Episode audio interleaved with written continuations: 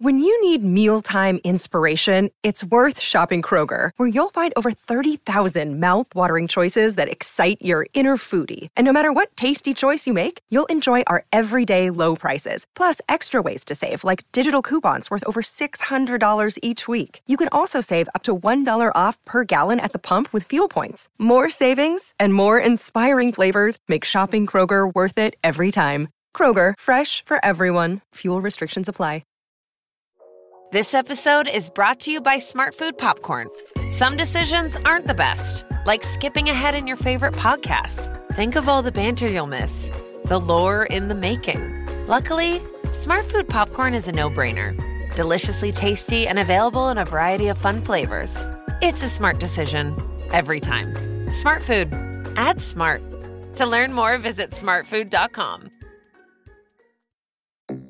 When Rupert here was a student at Clifton High School, none of us, myself, his teachers, his classmates, dreamt that he would amount to a hill of beans.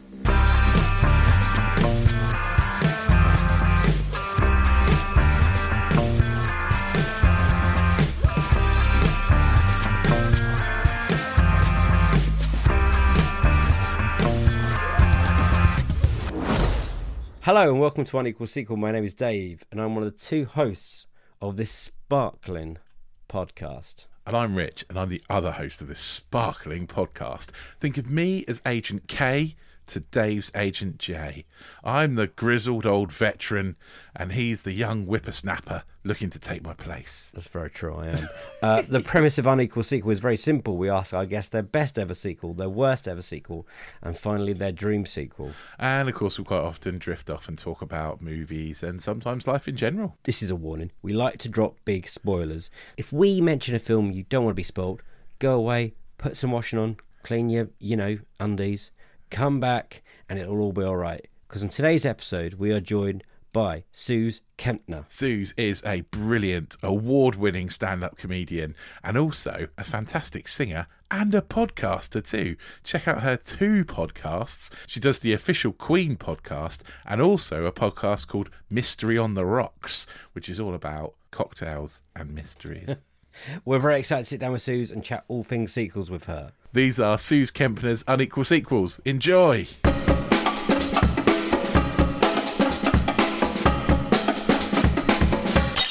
Can you remember the first sequel you watched when you were young or got excited about? Oh, what a good question. Do you know, I'm sure this wasn't the first sequel I watched because I was nine, but The Return of Jafar. Yes! That's a good answer for Which Dave. He I believe that. is one of my one of my answers, isn't it? No. No, it's not actually. No, it wasn't one of the answers I go. It's Return of Jafar. I believe is one of the first um, of the like Disney legacy sequels that they started chucking out on video with like fraction of the budget, Mm. and it exists to be like a pilot for a Aladdin TV show that they were hoping they could make. But as a nine-year-old, I had absolutely like I was watching it and I had absolutely no idea that this was bad, and the and that the animation was not as good as Aladdin, and that the script had obviously had less drafts, and that I didn't even recognise like that's a different guy playing the genie. Yeah. did you uh, did you pre-order it like me? No, it was it was in Tesco. I remember really well. It came out just after my um, ninth birthday, and I was in Tesco, and I said, "Oh, can I have that with my birthday money?" And my mum was like, "Sure." And then she had to endure that film being on all the time because my brother at the time would have been like six and a half. So the two of us just like, let's watch The Return of Jafar again. We didn't have any Disney films on VHS. Yeah. That was our one that we ah. owned. So we'd seen others through other people, but that was the only Disney film we had. So we thought it was the best one. Well, it, it was good at the time. I haven't revisited The Return of Jafar because I've, like you, I actually quite have hold quite good memories of. Uh, Uh, well, I watched it again uh, for a show I was doing in 2018, my uh, my 2018 Edinburgh show. Yeah. I was like, oh, I want to I want to talk about my first Disney film I owned on VHS. I'm going to watch The Return of Jafar again, and it's fucking awful. So, oh, is this a swear podcast? Sorry. Yeah, yeah, go for it. Yeah, swear as much as you Hello, want. yeah. It's a it's a fucking piece of fucking shit. It's it's just crap. It's really rubbish. Um, they've got uh, Dan Castellaneta, the voice of Homer Simpson, doing the voice of Robin Williams, the genie, and then Robin Williams comes back for the third Aladdin Yeah. film, The King of Thieves, which is better. Is it? I've never watched that. But I don't think because of Robin Williams. It's better. It's like Aladdin's dad shows up and there's like stuff about him. It's this, you know, sins of the father stuff made palatable for kids, and it's it's just a bit better. And Robin Williams is better than Dan Castellaneta being the genie. Does he do an impression of Robin Williams doing the genie? Is that the kind of A little bit, but also not enough. like there's various bits where you're like, that's just the voice of Homer Simpson. He's going like, "Woo, it's me, the genie." In my head? It's like Homer Simpson doing an impression of Robin Williams doing the genie. it is. A, it is not unlike that. Yeah. It doesn't, it doesn't have any memorable songs that I can remember, right? No, the and they kind of make the protagonist Iago the parrot, and it's Gilbert Gottfried, uh, Gilbert Gottlieb. That's his name, isn't it? yeah. Um, R.I.P. And he has two songs, two big solos, and one of them is called uh, "Just Forget About Love," and it's like a loungy kind of, dude. Uh, love is annoying. Love is, and he's like telling Aladdin to just get over it. Um, no, he's telling Jasmine to just get over it. And but it, but it's like his voice singing it, so it's like just forget about love. He's not a singer, is he? Bless him. No, he's not. He's going for it in the film, but it's just it like it's one of those things where it's like, oh, it'd be quite funny for him to sing a sweet kind of loungy love song. um for, for like 15 seconds, but three minutes of it, you're like, oh, It's torture. my eardrums. Yeah. so you were a big fan of the original Aladdin, I'm guessing. How did? Uh, at what age were you? mean- did you see that? Yeah, I saw the original Aladdin when I was, I guess, eight. I know that people down our road had it, and they were. My mum was like, they said you can go around there and watch Aladdin. so, like, 1993, going around to like number six's house, who were called the Honeymoons. Their surname was Honeymoon. yeah.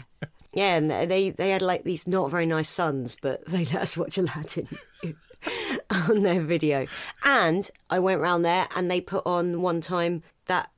Did you ever see it? Uh, it was called like Freddy 007 or something. It was like a British animation about a frog that was a spy. No. It's rubbish. It's crap. it was at the cinema in probably 92, 93. It's bad. But Grace Jones is really good in it. She's like a cool fish or something. I need to watch that now. Amazing. no sequel to. gonna look that I think it's called Freddy 07 or something like that. And it's yeah, it's this bad animation about a frog, and people are like, some crows are trying to steal the Tower of London, or I think. I don't know. I saw that. Aladdin stuck in my memory more. Yeah. yeah. oh wow. Oh wow. I can't get over the Amazing. Fred- Wow. I've got to find this Freddy Frog Ah. thing now. I'm going to find it. I'm going to find it because it's going to do my head in if I can't remember. Freddy. There was James Pond, the the Mega Drive or whatever. That's, Yeah, the Mega Drive game and the Christmas themed James Pond 2. Oh yeah. It was like a Christmas theme. ah, Freddy as FR07. Yeah. It's called. FR07. I found it. Included, so it's a parody of James Bond. They The always do well. Is voiced by Ben Kingsley. Ben Kingsley. Kingsley and Jenny Agutter, John Wow. Sessions. Like, it's got Brian Blessed in it. Uh, it does have Grace Jones, I swear. Uh, oh, Jonathan Pryce plays Trilby, a sneaky member of the Secret Service. Amazing. Look at this cast, man. The cast is ridiculous. Jenny Agutter. What kind of animation Oh, is it? James it Earl Jones. Bad. bad. Okay. The animation looks crap. It's um when who made it? Hollywood Road Films, which doesn't even have a Wikipedia entry. I mean, it, it made $1.1 million by the look of it, so not a commercial success. that commercial seems success. like a lot because I think this film is like a notorious bomb, but maybe they made like money on the video release. Yeah. But Aladdin's better, right? And Return of Jafar is better than that. Aladdin is a better film and made two million dollars. Uh, I think Aladdin is uh, one of the really good Disney films, which is not an original take. But there's that era, isn't there, from sort of Little Mermaid up to, and I guess you could include like Pocahontas and Hunchback of Notre Dame, which is kind of like Disney's amazing era. Um, even though I think Pocahontas and Hunchback are like, eh, I don't know. I agree. Yeah. I saw a video, this isn't my take, but I saw a video essay someone did about Pocahontas where they're like, the problem with the character design of Pocahontas is she has no personality and you can't even tell what race she is. it's like it's like they've they've kind of made her face so flat and formless that like is this woman uh, a Native American? I can't tell yeah. because they've kind of just created a flat formless sim. Yeah, it's like they, they're like, we're going to do this film about a Native American, but we've got to appeal to the Hmm. racists. Like, Exactly, yeah. Have you yeah. seen Pocahontas 2 when she comes to London? Oh, yes. Years ago, when I watched a load of Disney sequels, I did see Pocahontas too, and it is obnoxious. Yes. That's got problems, I would say, kindly. yeah. Rich, check it out if you haven't watched it. Yes. I'm never going to check that out. I'm not going to lie. Tell you what's one of the be- better Disney video sequels is um, the there's a Cinderella sequel they did where it's from the POV of one of the sisters. Right. Um, One of the evil sisters. Gives yeah, and it gives her like a character arc and a reason why she was hating Cinderella, and it's actually pretty good. but it may, you know, it's one of those come um, coming of age sees the error of her ways stories, and I think it's quite good because I don't think Disney princesses did me any good growing up because they they all kind of look the same hmm. and they're all so pretty, and if you if you don't fit the mold, if you if you're never going to look like a Disney princess, you're just going to feel gross if that's all you're watching growing up. So I think it's good that they made a straight to video sequel that no one's seen, where one of the sisters, who are described like they're the ugly sisters, Yeah. they show her like be coming of age and being a good person, despite her grotesque appearance. Kids. More Disney princesses with big noses. Yes, yeah, please. Definitely. Or little ginger princes. That's all I ask for as well. Yeah. Um, Yeah. I do have to quickly ask you about something. And I've listened to the, the Okay. Nick Helm uh, film quiz episode. Oh yeah. And you yeah. spoke about you had a cat. And that cat was Yeah. Jonesy in Aliens. Is that true? Yes, that true? correct. Yeah, that's correct. Um, That is- That's incredible. So my mum, You had a film star. my living mum is like you. a, yeah, literally. There's nothing I will ever do that will match. Like I could win an Oscar and I won't be as iconic as my own cat. That's that's something I had to come to I'm so terms sorry. with when I wanted to be an actor. He's uh, he is an icon of cinema. Yeah, it's literally just my mum trained a woman. My mum's like a dressage trainer, Right. and she trained a woman who had this company that sell that sells gets animals for film, TV, and stage. Uh, so her dog, this woman's dog, I think she sort of took over the company from her mother, and her her childhood dog is in Oliver the musical movie. Wow, right. So in the 60s, that was her family dog. And yeah, so I'm trying to think what other things she's got animals for. She she specialised in dogs, so because I worked for her for a while, so she got all the dogs for Legally Blonde, the musical, Brilliant. um, and Oliver in the West End. That when that was on about 15 years ago, we we would just drive up the dogs in a van because you have more than one dog to do different bits in the show. Yeah, yeah. So there's like one dog that's good at running across the stage and one good dog that's good at being on the lead. It's really annoying. um, but yeah, she got she they needed a cat for uh, Jonesy in the second Alien movie, and she went and my, she Amazing. she was like Anna, what is your would your cat hiss on cue? Because that's what they were having trouble getting. And my mum went, yeah, just get another cat out near him. So they did that. Movie magic. Brilliant. Brilliant. I can't so imagine he's my Jonesy. dog. I can't imagine my dog being in a movie. He'd just be useless and do exactly the opposite of what anyone wanted him to do. Would he do stuff for food? Because everything's done with food. Yeah, probably. Yeah, he probably would. Yeah, it- it- literally, they get fed little bits of chicken all day, and they don't give them lunch, so they're the equivalent is a whole lunch through the day, and ah. it is amazing what like the worst behaved dog will. do. Do they get pampered a lot?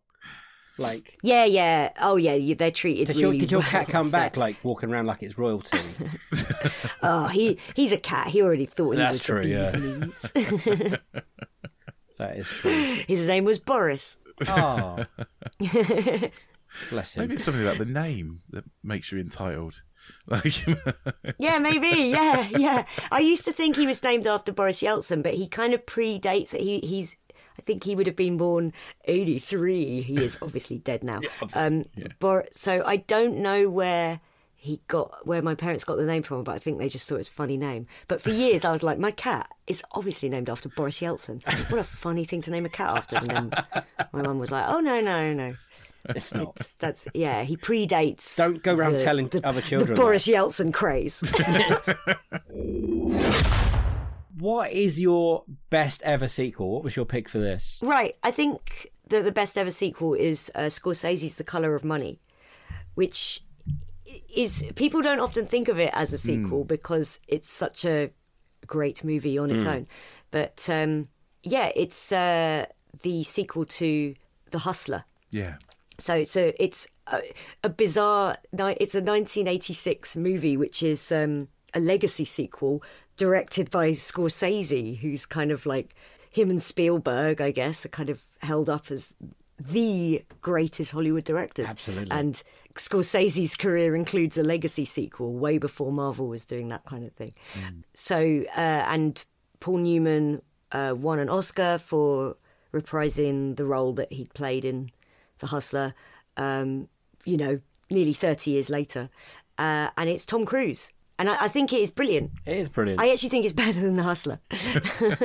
I don't think I've ever seen The Hustler. Yeah. Haven't you? I think it's. Pro- I pro- think I probably agree. I think it is better than the Hustler, and I think I think it's I think it's just brilliant. It's so- it's so accessible. Like if you've never seen The Hustler and you've a kind of a lot of people go, oh, I've never watched a Scorsese. I've heard they're just like really dark and bloody, and it's like no, Scorsese's so entertaining. And I think The Color of Money is one of those like rollick rollicking rides. Yeah. It's brilliant. It's the most un-Scorsese film, though. yeah, it's, it's this is a Scorsese light, isn't it? Really. Yeah, yeah. I think it's a good intro. Yes. From what I understand, like Paul Newman kind of did most of the directing, and Scorsese just kind of like, yeah, was was around.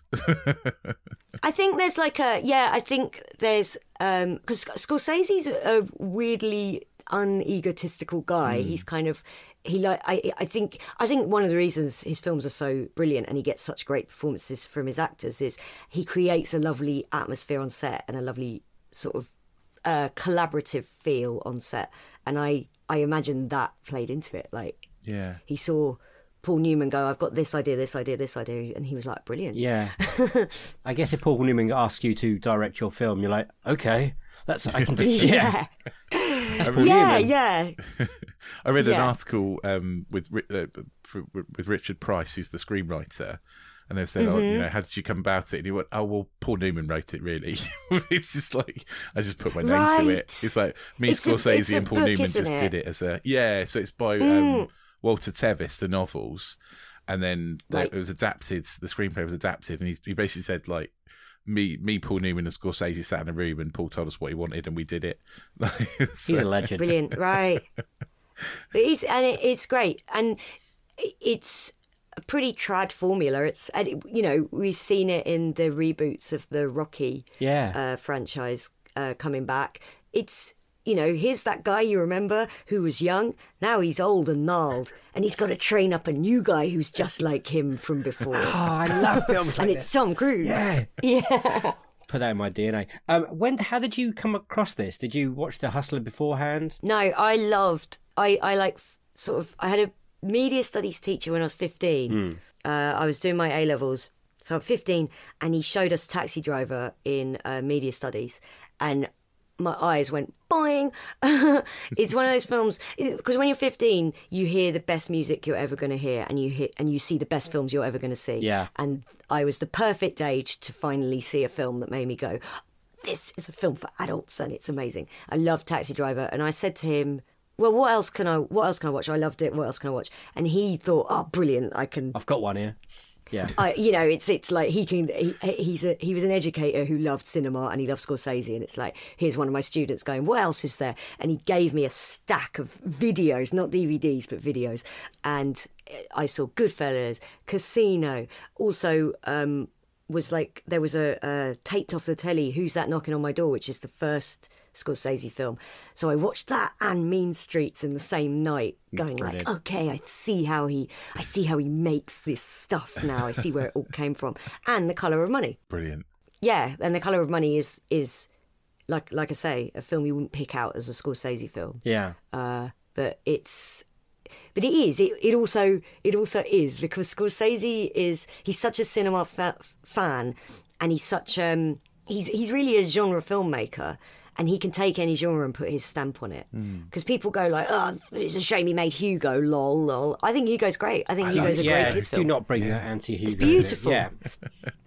I Yeah. think Hugo's great. I don't think he's made a bad Yeah. film, Scorsese. Really, I No. mean, he's he's, he's No. tried something different. Silence is a, another one that people might not like, but I think so. Oh yeah, people are like, film. "Oh, I'll never get that three hours back of my life." It's Oh. like it's okay to not like something. It doesn't necessarily mean it was terrible. Yeah. Like I only saw Silence once, and that was enough. Me too. But I, you know, it's one of those films. It's like, did you enjoy it? No, I don't think it's there to be like, ah, I'm really enjoying myself.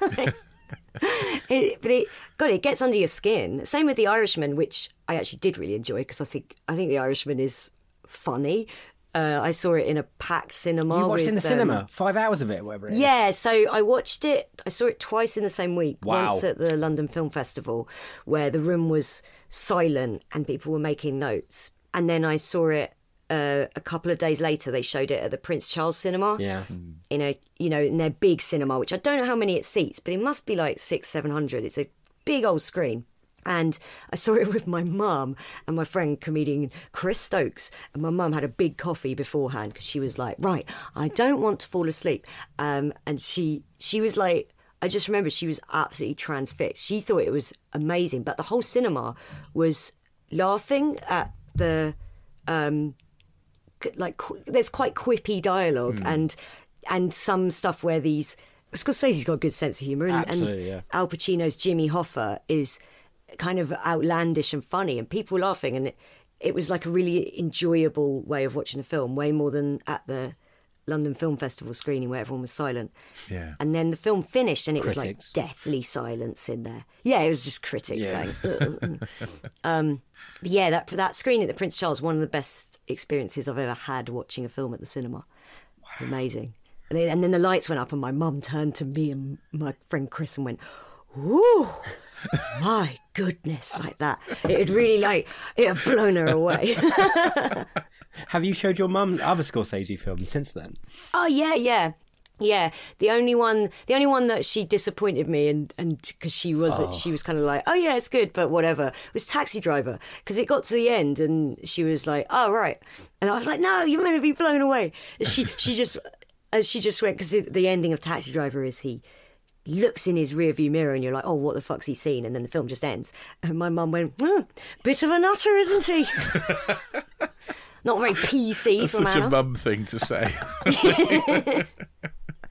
Oh my You've just seen the possibly one of the most important films of all time, and you're like, Yes, yeah, like you find cinema, but don't worry about it, Anna.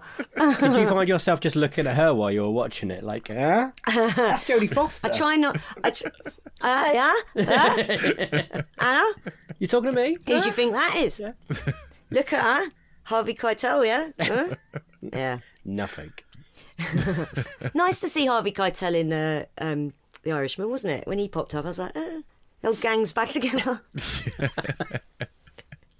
but yeah, The Color of Money is it's not a gangster movie. It's not. There's no De Niro. It's uh, it's a, just a, a good old um, the master and apprentice film, which Scorsese has seen nineteen thousand different iterations of from twenty different nations because he's a collector of all films. He's seen every film ever made. He's like that, and yeah, it's um, it's great. We have to talk Yeah. About Cruise.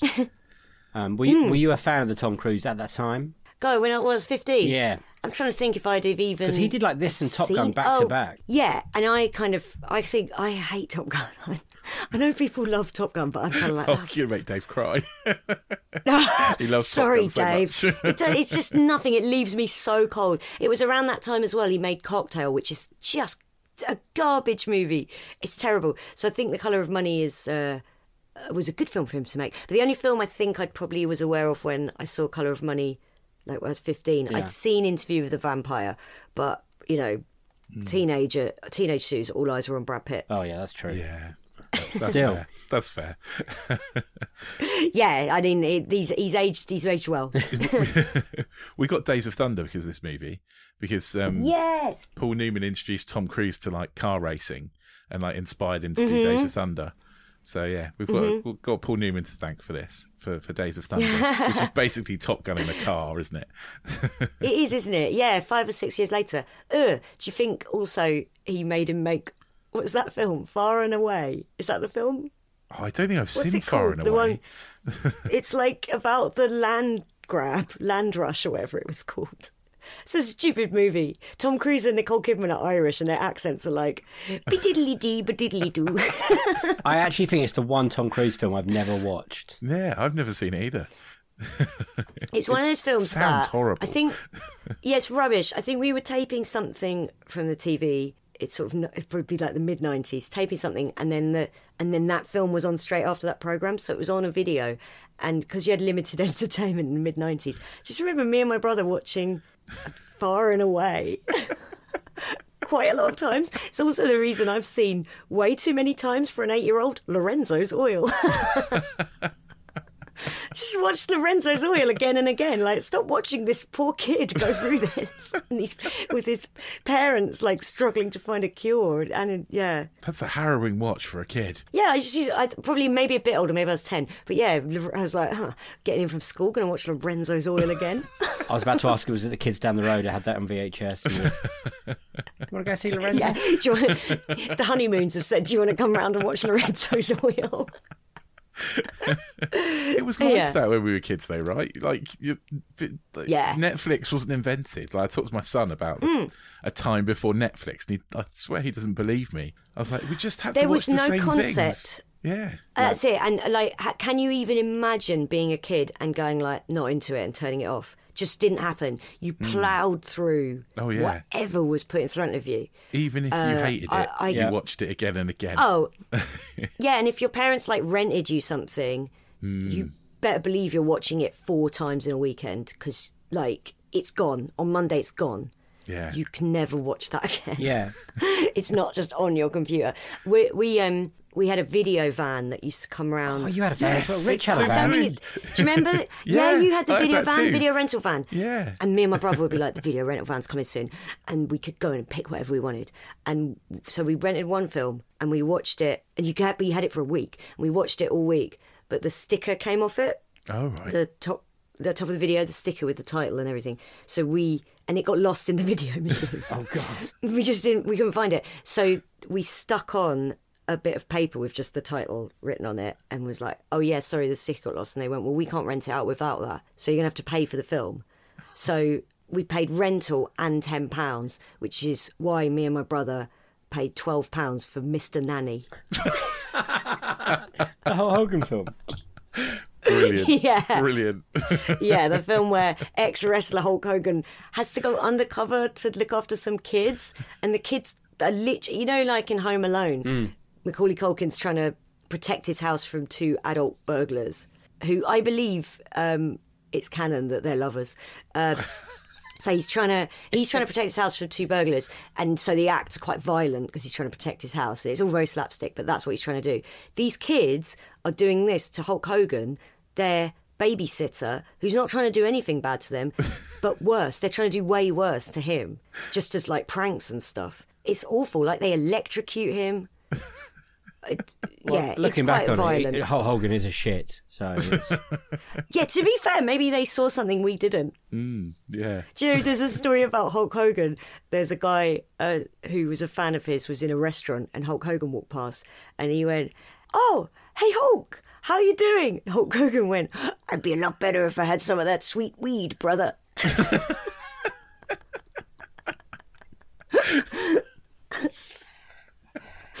Okay. Okay. so that's fun, isn't it? That's a little insight into how Hulk Hogan feels. I love the fact that you had a video van as well. You're the first person I've met. Yeah. I've, I've talked about this in the podcast loads of times. You're the village first living, person man, I've isn't met it? who's talked about yeah, talked about the video van coming around. I didn't even live in a village. I lived in like a council estate in a town. Like it was still a video Ah, van. this is the other thing as well. Like we had a video shop in our village. It was quite a. it, it was quite a towny village. It wasn't like a beautiful British countryside village with no shops for miles around. We had a video shop, but the video van used to come directly to your house.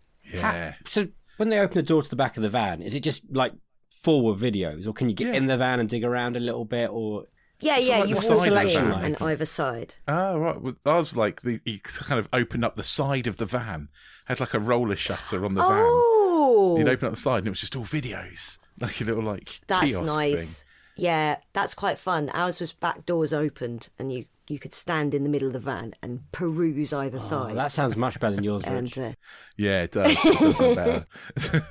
So I'm gonna give you a question of color and money. If they did a third one, yeah, how would you feel about that? Like the Tom Cruise taking up the Eddie role, like that. Yeah, maybe. Um, okay, so Tom Cruise. There's no Paul Newman anymore, No. but maybe they could use CG to make him appear in the uh, sky like Mufasa. Yeah. everything the cue touches is a ball. um, but he, uh, but uh, Tom Cruise would have to mentor like a street kid who was a girl. Absolutely. It's like girls and the girls can't play pool. It's so great. And, and, uh, and, uh, and like the pool bar owner is like, you got to see this kid. She's really talented. And Tom Cruise is like, I don't know. and then he has to teach a girl to play pool properly and not be such a bloody showboater. and then he, he's like, she's like, well, what are you made of your life? And he's like, trust me, a guy from my past taught me stuff you'll never know. And he's talking about Paul Newman, and we all tear up. We're like, oh. Writes itself. And it's called, Done. Done. yeah. what could it be called? Color and Uh, the hustle, the feel of paper, Um. the texture of carpet. Turns out her mother's sick, and she's got to play pool to get her. Oh my god, this right keeps getting hospital. bad. And it's a comment on the American healthcare system. It's so good. Suddenly, I'm into it. Like I'm like, oh, cool. It's got politics and it's left leaning. I'm in. At the moment, Tom Cruise is well into his legacy sequels, and I feel like a part like this would really help him instead of him just throwing himself think off you're right. cliffs all the time. Yeah, there's no stunts required. You know, he's done crazy shit to his face, so they could do some prosthesis where they just put a big scar on him or something. why don't people just? I mean, I'm I'm being I shouldn't be judgmental. Well, you know, why don't people just let their faces get old? But uh, because Hollywood is a nightmare and society is awful and youth must be preserved Yes. above everything else. But like when I like people was slagging off Madonna for getting her she got they were like oh she's got this crazy big fake ass and i went oh do you know what Holly, hollywood and the music industry it's terrible i'm sure she has major issues around aging but they they haven't been created in a vacuum like maybe leave madonna alone. And then i saw it and i went oh jesus what has she done? It looks crazy. It looks like just it doesn't look like uh, an arse. It looks like a bit it looks like um a, like a ps2 game and you just put a big bleh on the back of a Is it wrong if I Google Madonna and arse now? yeah, no, look up Madonna's new ass and you'll be like, what has she done? And she just shoved a cushion down the back of her trousers. That's what it is. It does look like a big round cushion. Yeah. It doesn't look like an ass. And there's no way she can feel anything. It, that's how it looks. And she her face is like unrecognisably pillowy. Oh yeah, I think that's it. Yeah. You found it, Dave. Well, there's a picture of. I don't want to zoom in too much, poor woman. It's got to be like an element of. Well, you look at someone like Robert Redford, who's had nothing done. He's 87, and you just go, "Oh, cool, it's Robert Redford." But then he hmm. does have the most amazing face to start with, hmm. so it's Yeah. like getting old over a beautiful bone structure. So you, it shouldn't be like, "Oh, good for you for not getting hmm. anything pumped into your face or whatever." And Tom Cruise had loads of work done like in his twenties, didn't Well, he? look, look Like- at him in this. Yes. Yeah, he looks completely completely different. different in this, doesn't he? Yeah. Is this pre teeth? No, this is post teeth. Is it? There's a picture. There's a picture here. He looks like he hasn't got. Man, it's not outsider's teeth. Well, yeah, I mean, it's he definitely had work on his teeth because his one of his front teeth is in the middle of his face. Yeah. Rather than if you Oh, look at it. right. like, yeah, yeah, yeah. It's, yeah, it's weird, isn't it? Once you've once you've been told about that, you can never unsee it. But, it's But not yeah, like previously, like his his teeth were all over the place, weren't they? Yes, Um, which are, you know, like I don't know if dental work counts because uh, it's slightly different to going like, "Hi, make me look unrecognizable," and so my face does not move. Yeah. you can always tell, can't you? When I've had people on Twitter have a go at me for having thin lips. Uh, like when trolls, they're like, "Let's find something about her face." Have a go. I know thin lips, and it's weird because I actually don't have. I've got pretty regular mouth. I don't have weird thin lips. It's just we're now so used to seeing people have like pumped uh, collagen into their lips that. And you, but you can always you can always tell because there's always like a line where the injection is above the lips. So I would never get it done. It's because people just go, "Oh, she's got the line." Yeah, we shared some trolls for a bit because I um I worked for a students' union and we put out a guide of how to spot uh, like gender critical ideology if you're a if you're a trans student. oh, And I've never had so much abuse in in my life. yeah, it's amazing. I Isn't it feel like amazing? going, yeah, You realise this is students doing this. It's not just it's not me. Yeah. like, like, I didn't write it, absolutely. but And, even so, I still stand Like, by it. what are you actually mad at? Yeah, yeah. The the GC, the C stands for crazy. They're, they're out of their minds. They are and definitely. they and it's it's basically something that exists in a tiny pocket of society is blown up on social media and by the hmm. largely the British press. It's nuts how much it's become like this this fake mainstream, it, which, and it isn't mainstream. People and all they care. achieved by doing it was that one, I had to take all my personal stuff off of Twitter, and Mm. two, I had I basically followed every trans activist I could find just to spite Right. them. So they exactly. basically like turned me from your bog standard middle aged white cis man into someone who's like firmly like supporting trans rights. So they had completely That's the it. opposite effect. That's it. There's so the oh god, one came to my show the other night, and I was like, have they? Because I'm I'm like one of their main enemies because I'm a Yeah, cis you get a lot, yeah. who- and I never shut because because they're all like women won't wish. And I'm like, yeah, good idea. I'll never shut the fuck up about it. So. um I, and I don't fit with their agenda because they're like, no, you're meant to hate them the most. Uh, like, well, sorry, I, I just don't because you people are awful. Um, but one of like the main ones came to my show the other night, but it turns out she was just a friend of someone in the audience, and I was like, we've had long talks talks on Twitter where I where she's like trying to create pylons for me, and I'm not locking my account and I'm not backing down. Uh, but trouble is, and then she eventually blocked me. And the thing is, she obviously just doesn't remember because this has happened so many times. But it was um, Suzanne Moore. All right, I don't I don't know who that is. Gar- yeah, she's like- she was a Guardian journalist. I think the Guardian. Oh, I know, I do know who that is. Yeah, you're right. Either she quit or the Guardian sacked her. Like imagine being too transphobic for the fucking God. Guardian. But yeah, she she I was like she's at the show and the show has various songs where uh, the show's called Wrong Songs and it's by this guy Richard Thomas who wrote Jerry Springer the opera with Stewart Oh, yeah. Lee. And so it's, he's he's playing and I'm singing 75 songs. And like loads of them are like we've got one about Matt Hancock that just goes stupid white cis cunt fucking his assistant. And like they hate brilliant. even just hearing the word cis for her will make her go like oh um and afterwards she just went bye that was like thank you very good. And I was like oh see you won't even you you won't even stand up to your convictions and Yeah. tell me off for saying stuff that's pro trans in the show. Um, it was like not that not that I'm like oh that's annoying. She didn't even have a go at me, but there's no way she remembers who I am. Well, I think people are big and happened to her brave so when much. they hide behind their computer, aren't they? And Yeah. then That's it. Yeah. I find it I find it a lot when people are big and brave and hiding behind the computer, and then they meet me and I'm six foot six and three foot wide, and they don't tend to be so brave anymore. Suddenly they're not so keen to headbutt. I'm five foot one and sort of about just under eight stone soaking wet. So there's um, they could punch me. I, that's it. I square up to people though. Um, I like when I see. I've done it a few times to because I think my size protects me a bit. I've seen like there was a big guy um, yelling at station staff. This is about four or five years ago, but he was like yelling at a, a small black woman because the trains were cancelled because they always fucking cancelled, and he was yelling in her face. And I like, I went. I, my brain didn't go, I must stand up for justice. I went, oh, brilliant. And I like squared up to him and I was like, oh, you want to shout, do you? And I was calling him princess. Um, and he was like getting right in my face. And I was like, you're going to hit me, princess. You're going to hit me, princess. And he, he ended up just walking away. And but I think my size protected me there because you I think right. in his brain he went, this is going to look bad if I punch a five one. and I walked away like, ha ha ha. But the thing is, I've been on the phone to my mum at the time, and then just sort of taken, been holding the phone, and she went, "What was happening there?"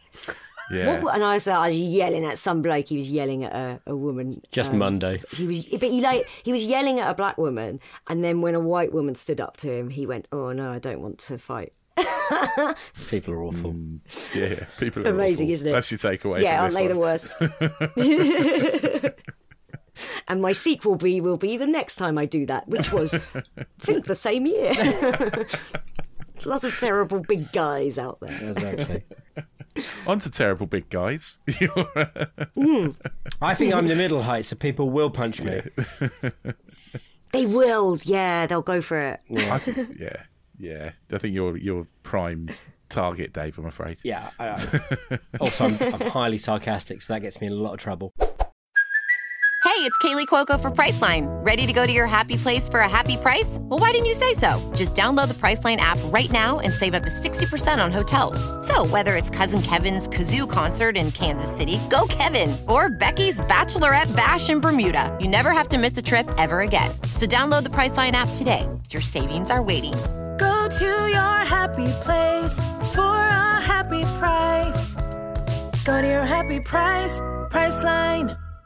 What has been your most disappointing sequel? So not your worst sequel. So it doesn't have to be a bad film. So you went in high and you came out low. You're not angry. You're just disappointed. Clerks two. Clerks two. Yeah. Really? Wow, I like Clerks Yeah. too.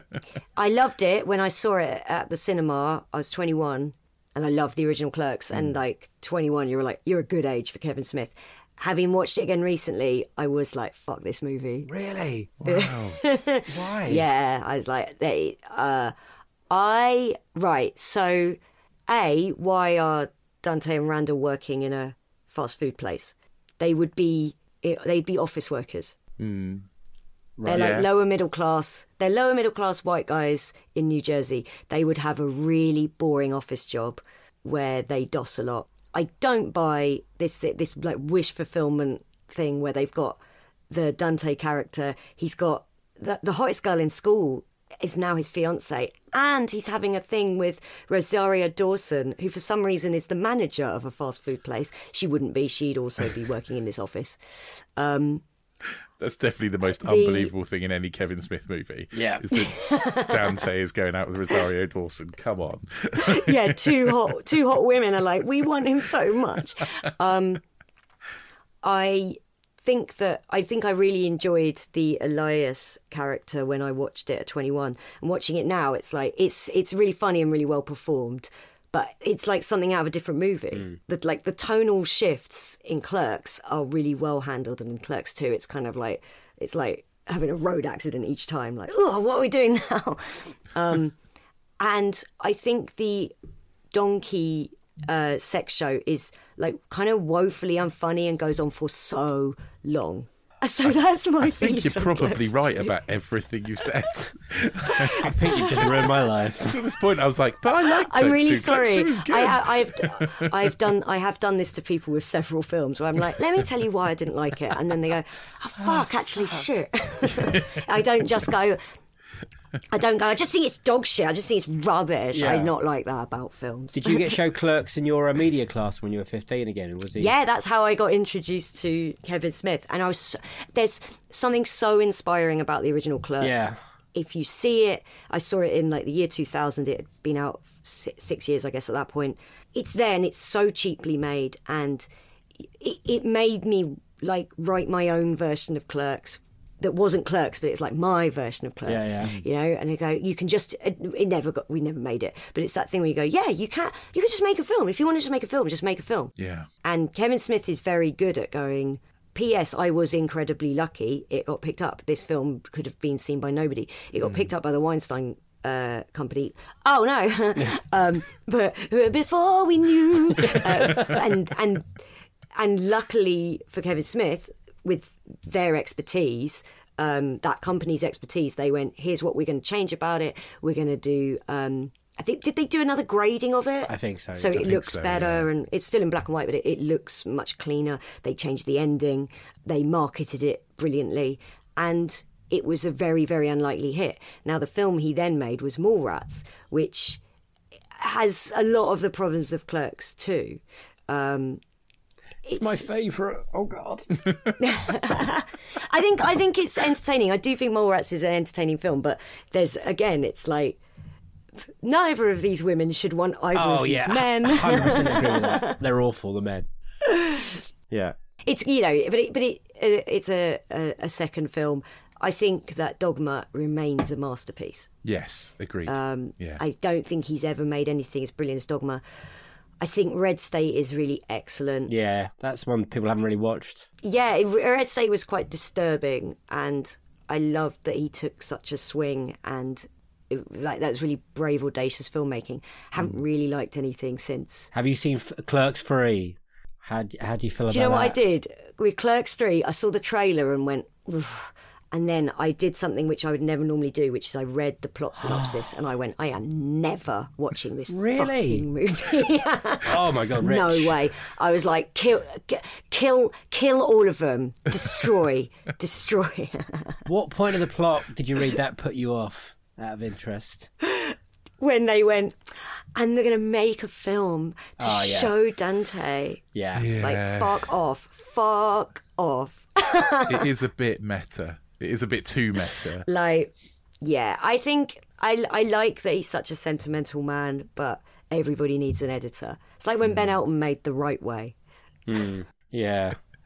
I think Ben Elton is a is a nice guy with his heart in the right place, and, and The Right Way could have benefited from an editor.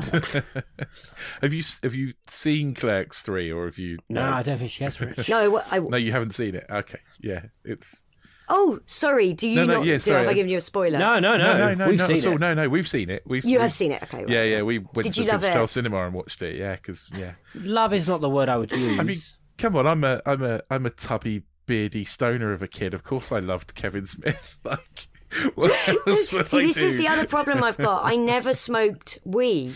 I've never, I've, Ah, I've never even had one puff on a weed cigarette. Um, so, so for me, as Kevin Smith has become a stoner, I feel like I don't know because he wasn't a stoner before he made. Yeah, after yeah. he made Zack and Miri, he started smoking loads of weed. Um, which is uh, you know quite surprising to people who've seen the films. But I think like his approach to Jay and Silent Bob with him not being a stoner made, meant that I could uh, relate to them more. I don't know, even Yeah, though yeah, like that. Silent Bob Strike Back is I don't think it's very good. It's not as bad as the reboot. yeah, that's it. He's made another one, hasn't he? And I, I just think I don't know if being extremely high and people just letting you make your films and they don't really touch them is always conducive to a brilliant career. It's just my opinion, though. I don't think like I'm so above Kevin Smith at all, or indeed Ben Elton. He's Ben Elton's amazing, but he did make the right way. Yeah. I think with Clerks three is it is exactly what you expect it to be, and it's it's meta Right. and it's schlocky and it's sentimental, Mm-hmm. and yet at the same time it still finished, and I was like, oh, bit sad now. Yeah. It, it, it, it did bring a tear to my eye. Yeah. honest.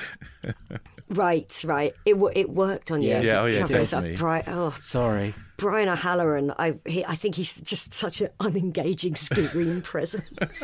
I don't know what he does when he's not playing Dante in Kevin Smith films. Like, what does he do? I don't know. Does he have rich parents? Maybe. I've no Does Kevin idea. Smith just help him out with an allowance because he can't get any other acting work? He's in. Do you know he's in um, The Happening, that terrible M Night Shyamalan movie? Is he? Where Oh, is the he? plants, yeah, the plants make you kill yourself. The wind. Yeah, he's in it. I'm not even sure he's got a line of dialogue because they cut it or you see him, but he's like in that car when, you know, they're in the car and there's a gap in the roof of the car and John Leguizamo sees it. And he's got, why do I know this film so well? But he, he's like, oh, there's a gap in the car. I think Brian O'Halloran is driving the car. Okay. I can't But you don't see I can't him. remember. Like, so I went, oh, he was in other films. I mean, he probably picked up a five grand check for being in that and not even being seen. But yeah. Yeah, I yeah. I mean, he- he's not prolific. I expect he? he. But He's not, and he, I just don't think he's very good. He's kind of got one style of acting, which is, oh, oh, oh. like he would just have a wife in the in Clerks too. He would just have a mousy shrew wife who'd tell him off all the time, um, and you know be written quite sexistly if it but Kevin Smith isn't really like that so instead he's like going out with the hottest girl from school Exactly. Yeah. now that now that she's an adult anyway I'm I'm being horrible That's all right. I used to be on the Kevin Smith message boards. Uh, so I've spent, like, I've made friends for life from the Kevin Smith message boards, and yet I'm really, I'm like, ugh, those movies. but I do think Dogma is a perfect film. Yes, it is definitely. What is your worst ever sequel? Beauty and the Beast, The Enchanted Christmas, Oh god, it's terrible. The Fast and the Furious, The Enchanted Christmas. Yeah, Beauty and the Beast, The Enchanted Christmas uh, is a straight-to-video Disney sequel. It's a you know it's a cash-in. The animation's not as good, blah blah blah. But it's kind of a midquel because it, it's so it's kind of Beauty and the Beast one and a half because it covers just some. It's like deleted scenes from the film. Um, and it's just beauty trying to make it's beauty it's belle trying to make the beast enjoy christmas and see the magic of christmas. But it dispenses with everything about the character of belle from the first film. So in the first film people often say oh beauty and the beast is a film about stockholm syndrome. Ah. But belle spends uh, the majority of the film going fuck this for a game of soldiers. Like she doesn't she doesn't fall for the beast because she just gets used to being trapped in there. Like she tries to escape a few times. She's only there because she's like sacrificing herself for her dad. Um, and the beast saves her life one time and there's like character development in that bit. Whereas in Beauty the Beast, the Enchanted Christmas, she's like, oh, I just really want to make the beast happy at Christmas. And it stinks. I mean, there's a lot that stinks about this movie, but yeah, It's that, that Yeah. stinks. Bad songs, bad dialogue, bad movie. How did you watch it first time round? Was this, you know, video say van? the mistake I made was no, the mistake I made was watching it about five years ago. so I was like, I'm in my I'm in my thirties. Time to watch Beauty and the Beast, The Enchanted Christmas. I didn't even know it was a thing until my wife brought it up to me. And she was like, she, unlike you, she watched it when she was little and she made her mum watch it like 4 a.m. one Christmas and it's it's magical to her. She's like, it's so brilliant. I was like, I've never Yeah. watched it. And I was like, I don't think it's ever come to England. Obviously, it might have done. And then eventually we found it on Uh, yeah, probably just on video, right? Is your wife American? She's Canadian, yeah. Canadian. I got a Canadian boyfriend. They're great. They're weird, aren't they? She might hear Sue. They're a bit weird Canadians, aren't they? They they they've got um they've got a kind of imposter syndrome built in because they like Americans but not oh, really. Oh, don't don't ever compare them to Americans though. They they don't take that well. I'm not very nice to my boyfriend actually. Thinking about it, he's nice to me all the time, and I just go, "You're like an American, but not oh, really." If I said that, oh, I'll be living on the street. See, she she's got through her Canadianness. Yes, she's been here Become a ten years human. now. Ten years. Oh yeah, see, if you come here, then you realise like, oh, Canadians are fine actually. Yeah. Nothing's lower than a Brit. Let's face it. Right. We're we're full of guilt, aren't we? I'm so Mm, this sorry. is true. We love to kill. Yeah, I'm I'm British and of Jewish origin. I'm like just full of guilt. oh, oh dear, what did I do? What did I say? And you're remembering things from ten years ago and going, ah, oh god, Yep. love to queue. We actually hate queuing, don't we? We hate it, but we're good at it. The thing that Brits love, we have to do it, and we hate it. It's like a love hate relationship. yeah. But um, yeah. But she she Sorry, I've gone off. We've gone off. We, we keep doing this. Uh, she, yeah, she loved this when she's little, and she every year she makes me watch it. And I'm like, please let me, don't let me watch it. And then we bought it in HMV because she saw it, and she was like, you told me it never got released here. I was like, damn it, that she found it. oh, we can't watch it. It was never released. And then fucking Disney Plus comes out, and they put it on that as well now. So I really can't get away. yes, from and now you, now you can watch it twice. it. I've, Yeah. Oh, please. I watched it at like 10 o'clock at night on my own. You've seen it on your own. Did you Yeah, I watch it for this? Yeah. I watched it for Oh, I'm this, yeah. It was like 10 o'clock at night, What's the worst sitting and watching it on my own. What's the worst sequel you've ever had to watch for this podcast? Well, there, there- there's so many in different layers. There- yeah, there are. I think um, uh, Rosie Holt's The Howling Two was pretty awful. Oh no! Oh, But see, this I could have gone down that route. yeah, this, it, it's it's kind of it's like having um, sugar and acid pumped directly into your eyes and ears, isn't it? With a big syringe, like Yeah. Plunger. It's weird though because all the all, all the voice cast are back, and you've got Tim Curry Yeah. as the bad guy. So how can that be Oh bad? yeah, yeah. That's it the other is. thing. Tim Curry's playing like an organ who seems to be in love with the beast, It's weird, right? yeah. and it's like driven him mad. But also, he can the organ. I don't get the organ. He complains bitterly that hmm. he's an organ and he can't move about and he's hmm. chained to the wall. But he doesn't want to Yeah. be back to. Doesn't want to turn back to a human again. So is He the whole thing trying organ. to be an organ, despite hating Yeah. being an organ? He's like, I think it's like I don't yeah, it's like it." how I don't like being short. However, I'll never change a thing. me and me and Tim Curry and the organ are like that. Same thing. Tim Curry's such good value, isn't it? He plays every role like it's a dream role, His voice, even is, though he's just playing an yeah. organ. he's he's fantastic. The animation of the organ's just bizarre. Like, Yeah. it's separate to the rest of the movie. It's like, okay, we're going to spend all this money on just on the organ's face, but everything else, everything else, is Yeah. yeah, look like dog shit.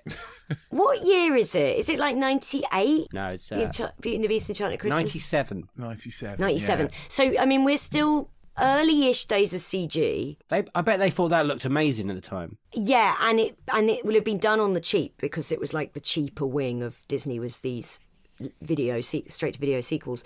So because nowadays the you can do pretty good CG on a budget, Yeah. and if the like if the design is good and the talent's there, then the CG will, can still look good and it, and inverted commas expensive. Whereas in '97 you couldn't scrimp because it would just look like bad video game graphics. Hmm. And it, it, it does. It does, yeah.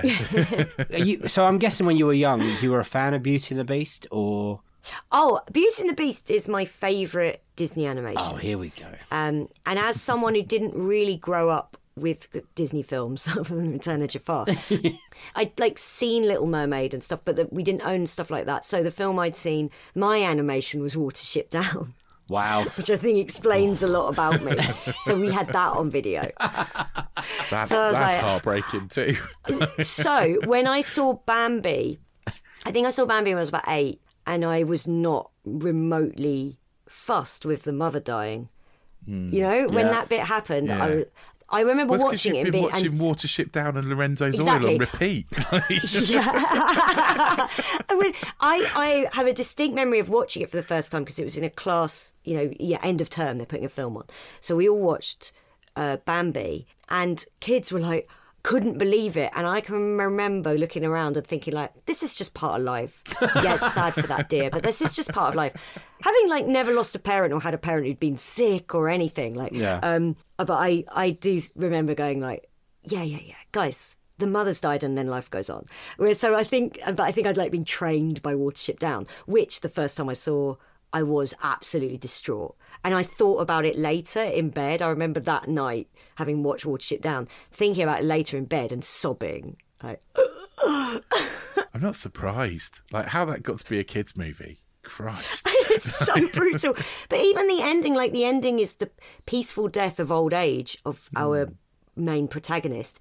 And it's so brilliantly done because you've seen this, you've seen Hazel, the main rabbit in Watership Down, guide this these rabbits who are trying to escape their oppressive warren through and and and oversee like the death of friends and so bravely fight for their space. And then it cuts to hazel as a very old rabbit and the god of rabbits comes down and goes hey come with me. You've you've done enough and they'll all be fine. And it is devastating as an adult and it works on kids as well like i'm mm. thinking about it now going like fuck man that's emotional and then they remade it for bbc like in, as a four part Did they? How did they? yeah, about three years ago, four years ago. I know. it's bad. Oh, It's okay. it like forgets everything that was good about the original. It makes it's like got a weird like rom com element to it. It's crap Oh. and completely unaffecting. And I went, Ugh, and it looks like it was P- PS2 cutscene. Oh, okay. no one didn't say it's it's really it. Like they've messed up with an Yeah. amazing cast as well. Like Olivia Colman's in it, and Yeah. Oh, she's great. It's like Beauty and the Beast Yeah. and Magic Christmas all over again. Yeah. Enchanted Christmas, sorry. the Enchanted Christmas. Did, did when you rewatched it the first time? Was it at Christmas or was it just for your show you were putting on? It was just for the show. I was like, I want material on Disney sequels. And then I found out that comedian Tom Tuck had done a whole show about Disney sequels. And I went, oh, I'll pare that bit down and I'll just do Return of Jafar. And apparently, me and Tom had some parallel points to Return of Jafar, which he brought up with me like I'd stolen his bit. And I was like, I hadn't. I like, I heard Gilbert Gottfried singing and went, "That's terrible. I don't think uh, we're alone in that." yeah, that's bad. Oh wow, I wonder what he There's made a voice you want to hear. Yeah, Yeah, I yeah, I should watch his show. I should watch the show because I'm sure he brings up Beauty and the Beast, Enchanted Christmas. it, it probably was the last of its kind, wasn't it? Like, I can't see Disney. I don't think so. No, there was. Um, I think they kept making them. There's yeah, like 'cause the Simba's Hunchback Pride. of Oh. has a. Well, we- sequel Oh well, isn't it? God, Someone's pitched, yeah, n- nunch, nunchback, Hunchback and Notre Dame too. bloody nunchback. That's his Wario. the nunchback of Notre Dame. Brilliant. Oh god, Just created an evil character there, Dave. Quasimodo. that would have been better than the sequel we watched to that as well. So yeah.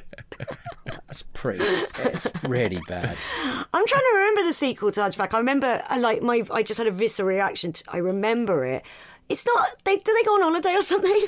No, it's slightly racist, is what I remember. Um, again, Yeah. Oh, okay, that That's, makes that sense. seems to be the, the theme of the, the the Disney straight video Disney sequels. Is there's always a touch of racism or something. There's in- in- something slightly racist. Yeah, I'm going to look up the Hunchback too. it was. Yeah, it had they had a kid. Hunchback of Notre Dame too. Return to cyberspace. They had a kid and uh, the Travelers. There's a lot more Travelers. Oh no. Yeah, it's it's it's not even as good as Dave's making it sound right now.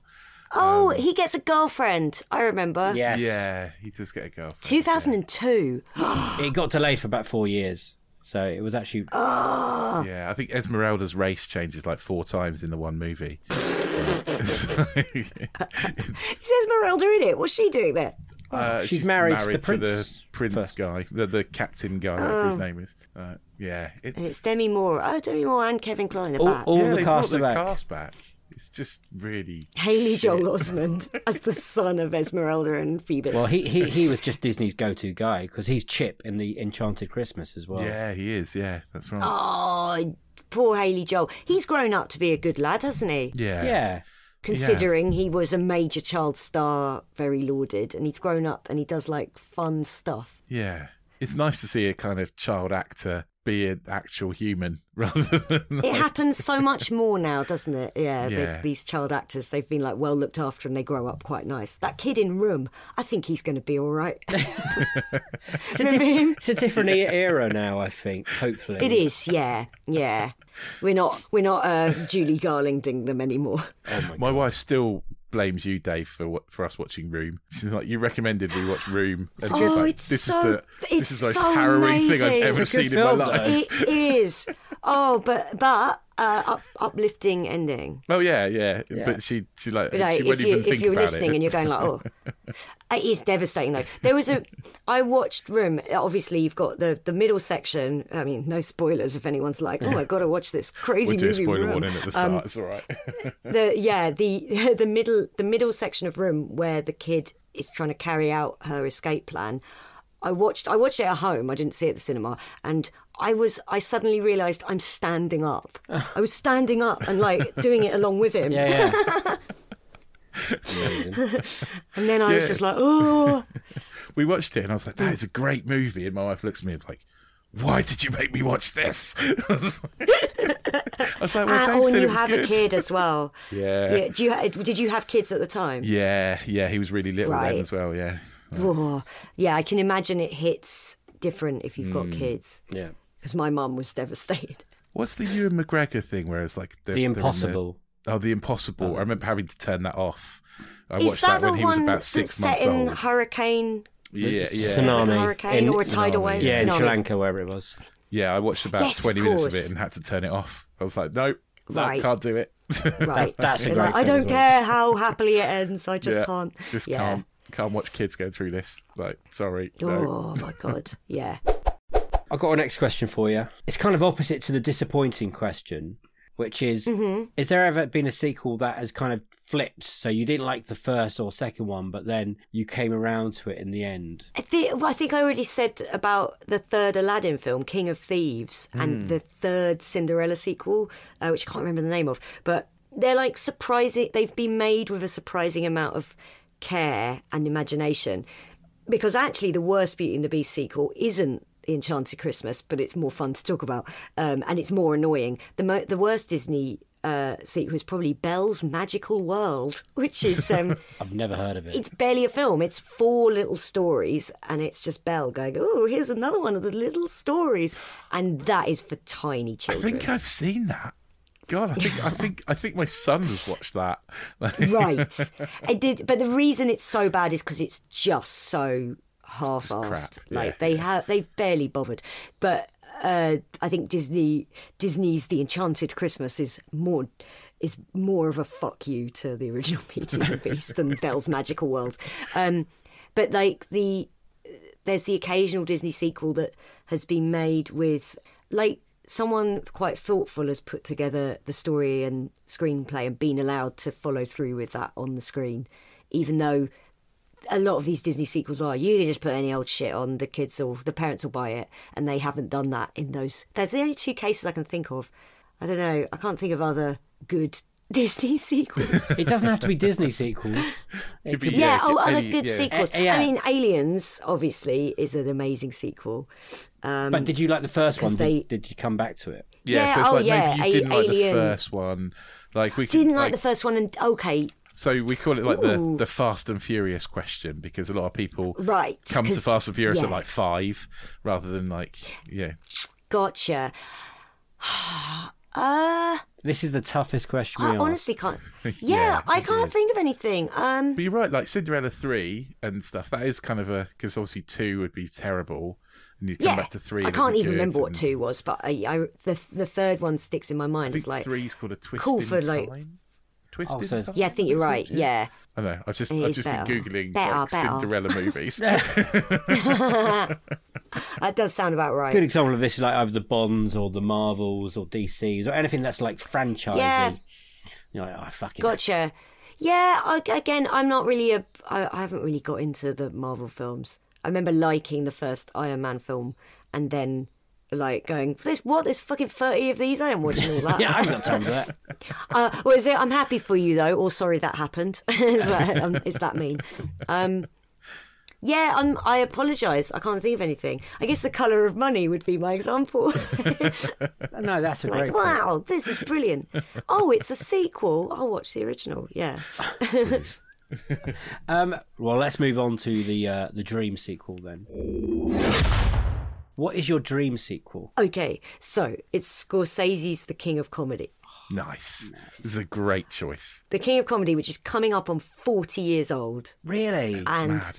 holds up. Yeah, next year it'll be 40 years old and it holds up better than ever. Like, oh shit. Every time I watch The King of Comedy, I'm like, oh, it's it got better. How did it get better?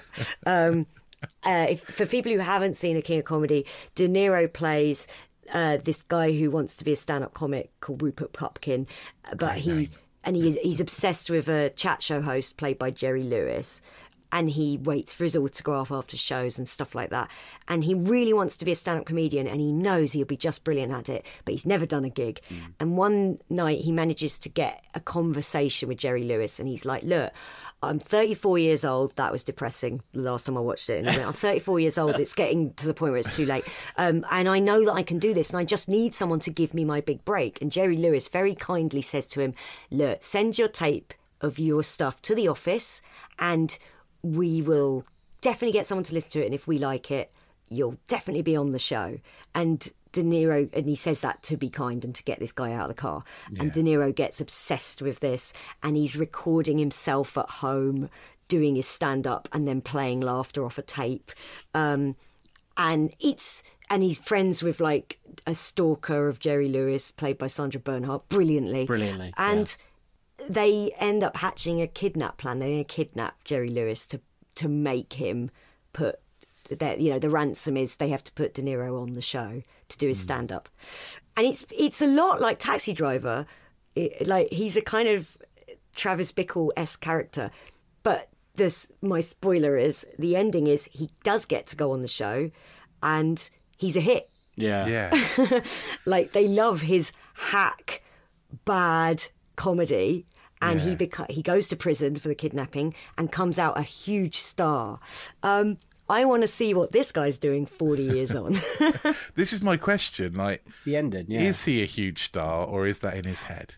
Like, I have that's the- always, always taken this at face value. Uh, I really? really, I do believe. Yeah, I do believe the film is um, cynical enough that it goes, yeah, it happened. Yeah. 'Cause look at what's happened. Look at what happened now. Look at Kyle Rittenhouse. That guy's not even fucking funny. That guy is famous and a hero because he shot two people and they died. Shot three people and two of them died. Yeah. That is all he is famous for. He has no charisma. He's not even handsome. Like at least De Niro's handsome. um, like this guy, Kyle Rittenhouse has fucking nothing, and he's got people like Tucker Carlson meeting him and giggling with delight. People now, Yeah. people now love it. They don't care if someone's talented or fun or anything, just so long as they own the libs. And that's what hmm. I think. That's what we'd see. Forty years on, there's Rupert Pupkin, age seventy-four now, Yeah. and he be on right-wing shows going like, "Well, vaccines aren't real," and QAnon, and I think that's what we'd be seeing. And they and, and he'd be like a, a hero, free speech comedian for the Yeah. for the alt right. Who are now just the right? They're not even called the alt right Yeah. anymore, are they? Because that is what the right is now. Rant, rant, rant, rant, rant. Peace. No, and you're right. You're totally You're right. right. As in, you're correct, not right. Like, I, I'm, I'm if, uh, like according to the centre, I'm the crank left because uh, I think sharing is nice. Brilliant. uh, would you uh, get Scorsese back? Would that be your pick for a director? Absolutely, my God, can you imagine? I can't imagine anyone else. doing Yeah. It. no, I can't think of anyone else doing it, and uh, and I think the Joker has shown us that. yeah. How do you feel about the Joker? I This hate is- Joker. Yeah, I fucking good. hated Joker. Good. Oh, I'm so glad you guys hate it. I, I, could, I, and I was excited to see it because that first trailer set to um, send in the clowns. I was like, oh fuck, man, this is gonna be good. And I watched it. I Mm. went, oh cool. So this is a film for people who think Taxi Driver is to be taken at face value. Yeah. Yeah, yeah. I mean, it's basically like yeah, Joker is basically someone who's seen Taxi Driver and King of Comedy and gone, oh, I could copy that. Oh, Like- I could remove all nuance Mm, I do and that, make it so this guy is a good guy and not even an anti-hero. Yeah, yeah. I like yeah. the bit. My favourite bit in Joker, and it really, it, this bit really pisses me off. You know, he's got his um, counsellor who he meets with. Like she's a mental health professional. We see her at the beginning, and she's like almost rolling her eyes at him. And then later on, they meet, and she goes. "Ah, I have to tell you something, Joker. His name's not Joker. I have to tell you something, Joker. They're shutting down this whole department. And then she goes, they don't care about people like us. And I, when I first watched the film, I went, hang on, you don't care about him. That was the whole point of your character 40 minutes ago. Oh, also, any any woman watching that film has gone. The second you see him on a on a date with his neighbour, you'd go, "Well, this is all in his head." any, I just went, I I just went, "Oh, it's a fantasy sequence," and we're meant to believe it is. And then later, when it's like big reveal, it was a fantasy. I was like, "Oh, I see. We weren't meant to think that from the off." Which is pretty much stolen from King of Comedy, right? That whole. Right? Yeah. Yeah. It makes me angry, Joker, because I think Phoenix is great in it, but I think the whole. Yes. Oh, he's working his he's working his ass off. Yeah. is working, but the elements around you, it's like, oh, I watched before I watched Joker, I watched uh, Taxi Driver and King of Comedy. King of Comedy was the first time I watched it, and I thought, oh, that's a brilliant film.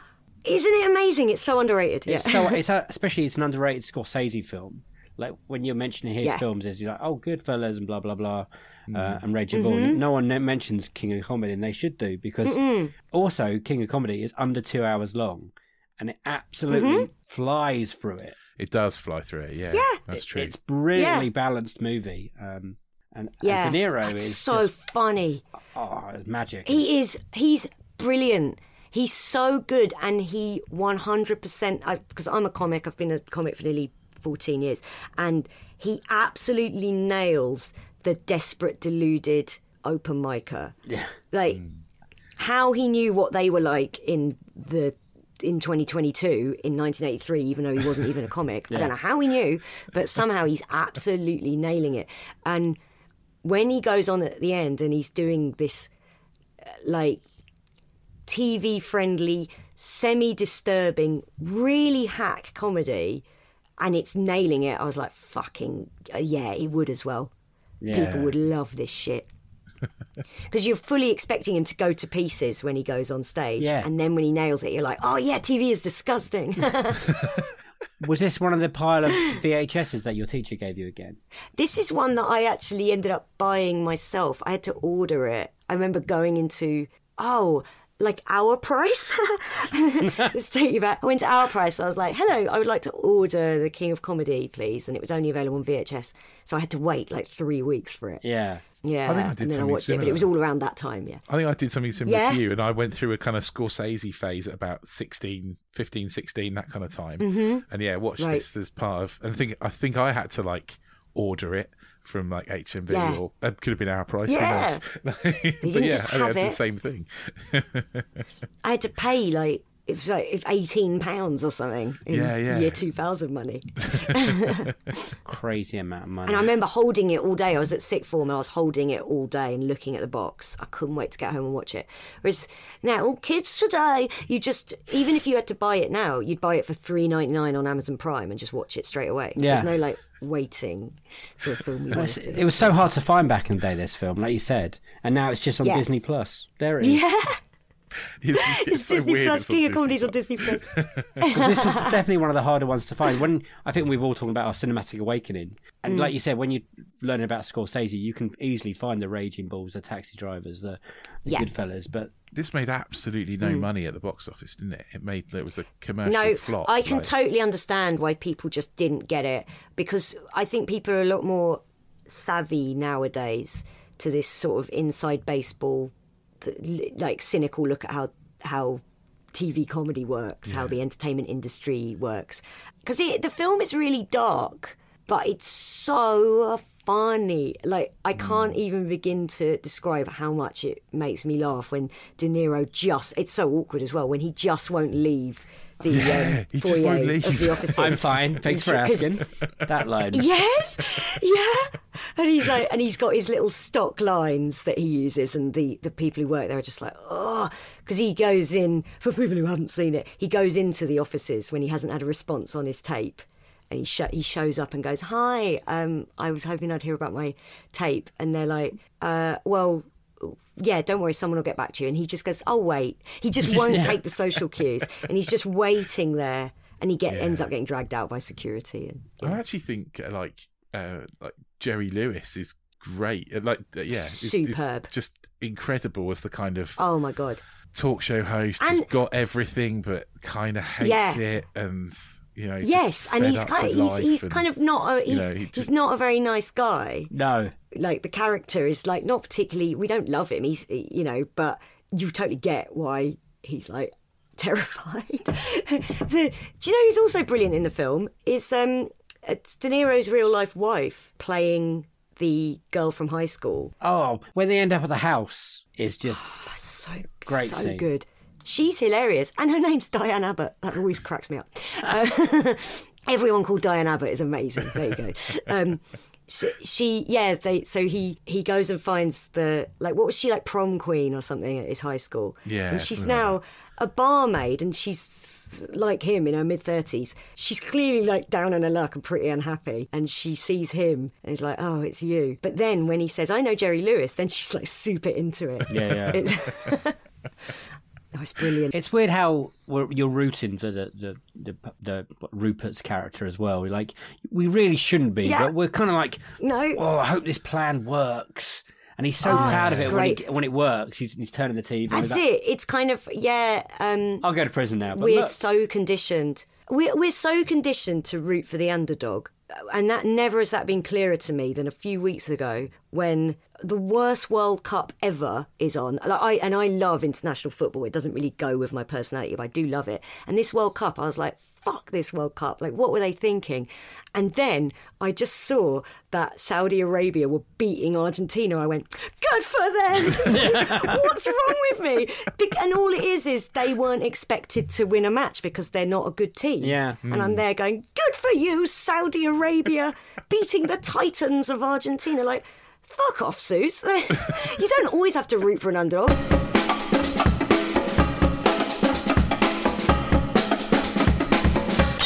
Those were Sooz Kempner's unequal sequels. Oh, ah, lovely stuff, Dave. Good old fashioned fun, that wasn't it? It was, it was. And we should say you did very well holding it together because I don't know if anyone would out there would notice, but Dave had a massive migraine recording Yeah, that. I had a little And- headache beforehand, and I thought this is just because I had a bit of Bailey's the night before, uh, and then in the middle of it, God Almighty. Uh, it just hit me. You know when you light hurts and everything hurts, and you just want to shut your eyes Mm. and find a, a hole to hide in. Well, that's how I felt. But the episode was so brilliant and so good. I was like, I'm going to stick this out. You soldiered on, man. You Oh, God, soldiered on. I, I was forgetting films left, right, and centre. I was just a bit slow. I wasn't, you know, firing all cylinders. But Sooz and you were, so it's brilliant. Sooz was great. She's so funny. So funny, So funny. so knowledgeable about movies as well. Her history, her, you know, watching Scorsese films in like media studies. I mean, I wish I was watching uh, films like that in media studies. I didn't even have media studies at fifteen. and it shows, right, with her brilliant choices. Yeah, So, um, Colour of Money, fantastic best sequel. A lot of people don't know it's a sequel, I don't think, because they don't know it's the sequel to The Hustler. I've never seen The Hustler, but I do know it is a sequel to it because obviously Scorsese uh, and Tom Cruise. I'm a bit of a completist on both those two people. If you haven't seen The Hustler, go and watch it. I'm going to go watch it now. And yes, this is a Scorsese film, which people seem to also forget because it's it is not that Scorsese like, is it really? No, no, it's that's true. It's very, it's not, it's not a very, it's you wouldn't watch it and go, oh, that's definitely Scorsese. Yeah. He's not got the kind of tropes that he has in his other movies in this one. It's also a great way to, um, to find out more about Paul Newman and all his fantastic Yes. films. Absolutely, Man's a legend. completely. Yeah. And uh, talking of talking of legends, the uh, a, a worse sequel, Beauty and the Beast: The Enchanted Christmas. What an absolute pile of turd that is. Yeah, when I told my wife that she picked this, and I didn't tell her it was the worst straight away, she's like, I was like, for the worst. And she's like, how dare you? Because she's a big fan of this. She watched it a lot when she was younger. stinks, and I've watched this a lot now. and I've tried to convince her that it, it wasn't released here in this country, but according it apparently was. Well, yeah, you've been done now. Yeah, I have to watch it every uh, year. It's awful. The animation's awful. It doesn't make any sense. It's just shit. It's a midquel, not a sequel. It just makes Mm. me angry. You told me before we watched it that it was only forty-five minutes long, and that was a lie, isn't it, Dave? Yes, it is. It's an hour and 15 minutes. Which is an hour and fourteen minutes too long. Absolutely. Uh, and but at least we got it back on track with uh, the Dream sequel, which was King, King of, of Comedy. Comedy. Oh, I Lovely. mean, such an underrated film that one, isn't it? Again, another Scorsese film that's not a very Scorsese-like film. Yeah, You know, but it, it's one of his better ones or best films, I think. And Oh, absolutely. De Niro absolutely is insanely good in it. I mean, this this makes it into my top ten movies list just because of the way that De Niro says Rupert Pupkin. He's so good. I'm I'm well. Thanks for asking. No one asked you, Rupert, but uh, I, I I appreciate his game because nowadays that will get you everywhere because it's not what you know, it's who you know. And Rupert True. really tries to work that system because He he's does, you know yeah. he's never actually done any stand up in his life. Any routines apart from in his basement to his fake audience, but uh, I would like to see a sequel now. And I like how we were both different to how we viewed the ending to Sooz, who took it on face value. But I think me and you think that's his head, right? That's that's I'm, his yeah, head. I'm not sure. I'm not sure. I think you can watch it both. I can see it, how it works oh, both absolutely. ways. Absolutely, that's why it's so clever. But for me, for me, I think it's probably in his head, like some of it. You know, Yeah. I think, yeah, I think maybe he gets on TV and he goes down well, but then all the rest of it of getting fame and glory and stuff afterwards is is in his head. You see, I don't think he gets any of it. I think it's all in his head. Oh, really? You think Yeah. all of it's in his head? Yeah. Oh, okay. That's the interesting thing, though, right? There's, Yep. there's there's so many ways to take this movie. That's why the film's so good. Yeah, and talking of things that are so good, Perfect. Huh? Perfect. Huh? Oh my god, Huh? we're getting so good. talking this, we are getting so good. Apart from the fact I just smacked my microphone when I was getting excited. Um, but back onto things that are so good. We're now at the end of series four. Essentially, we've got a Christmas episode coming, but otherwise, that series four wraps up. All of the other episodes, if you haven't listened to them, go back to the beginning of series one and listen to all of the interview episodes because they are so good. They really are. I know I'm biased, but they are really good. Then there's also all the extra little episodes as well in between. Loads of those. Whilst you're there, hit the little auto download button, hit the uh, the subscribe button, and we'll drop into your pod player of choice every single week. If you do want to support us, then you will be able to find us on anotherslice.com forward slash unequal sequel, where we've got a subscription service for two ninety nine a month, and you can get loads of extra content. It's like sequels on our interview episodes and a few other bonus features and things we're putting on there. Trying to put stuff up there really regularly so you've got something to get stuck into. More of me and Dave, if that's your thing we know times are tough and 2.99 a month is not nothing. So if that's not something you can afford at the moment that's no problem. This will always remain free. This main podcast will always stay free.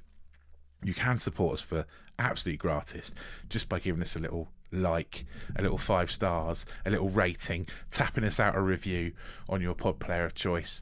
And we would really really appreciate that. We'd love it. Also if you don't want to do any of that if that's that's too much for you just mention us to a friend.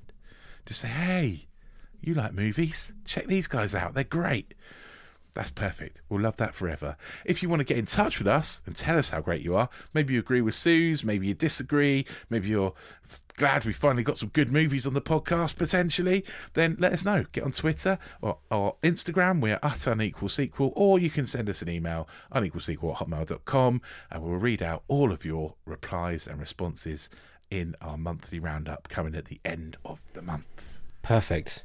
I love how you say that we're always going to be free, but if Spotify ever offer us like a hundred million pounds, what what do we do, Rich? We will still be free. Oh my god. Okay. Um, We've got to stand up for our principles, Dave. Come on. that is true. Uh, thank you all for listening. Go check out Another Slice. Uh, Rich made a promise on there the other day, so we have to do a film this week. Uh, Oh yeah, we do, don't we? Yes, we do. I've forgotten about that. yeah, you can't make a promise, and I released it, so it's there in the world. So Oh, thank you for listening there. Uh, Rich, have you got anything else to say? Nope, I'm done. It is no, I'm also done. So it is a shalom from me. Nice. Happy. Hanukkah. Apparently, that's bye in Hebrew as well. So I, you know, I learn something Good new every choice. day. And it is a bye bye from him. Bye. We will see you next time. It will be nearly Christmas, so have a oh, good one. Well, yeah, it will. Yeah. Bye bye. Do you think people will notice that was our second attempt at recording this? Because that was so much better than the first one. so Well, I imagine better. it was better than the first one because you picked the right microphone this time. hey, that's not my fault. It was the camera's fault. I'm not taking blame for that. Everything, yeah, you, everything, say, everything pointed to this microphone. Anyway, bye bye.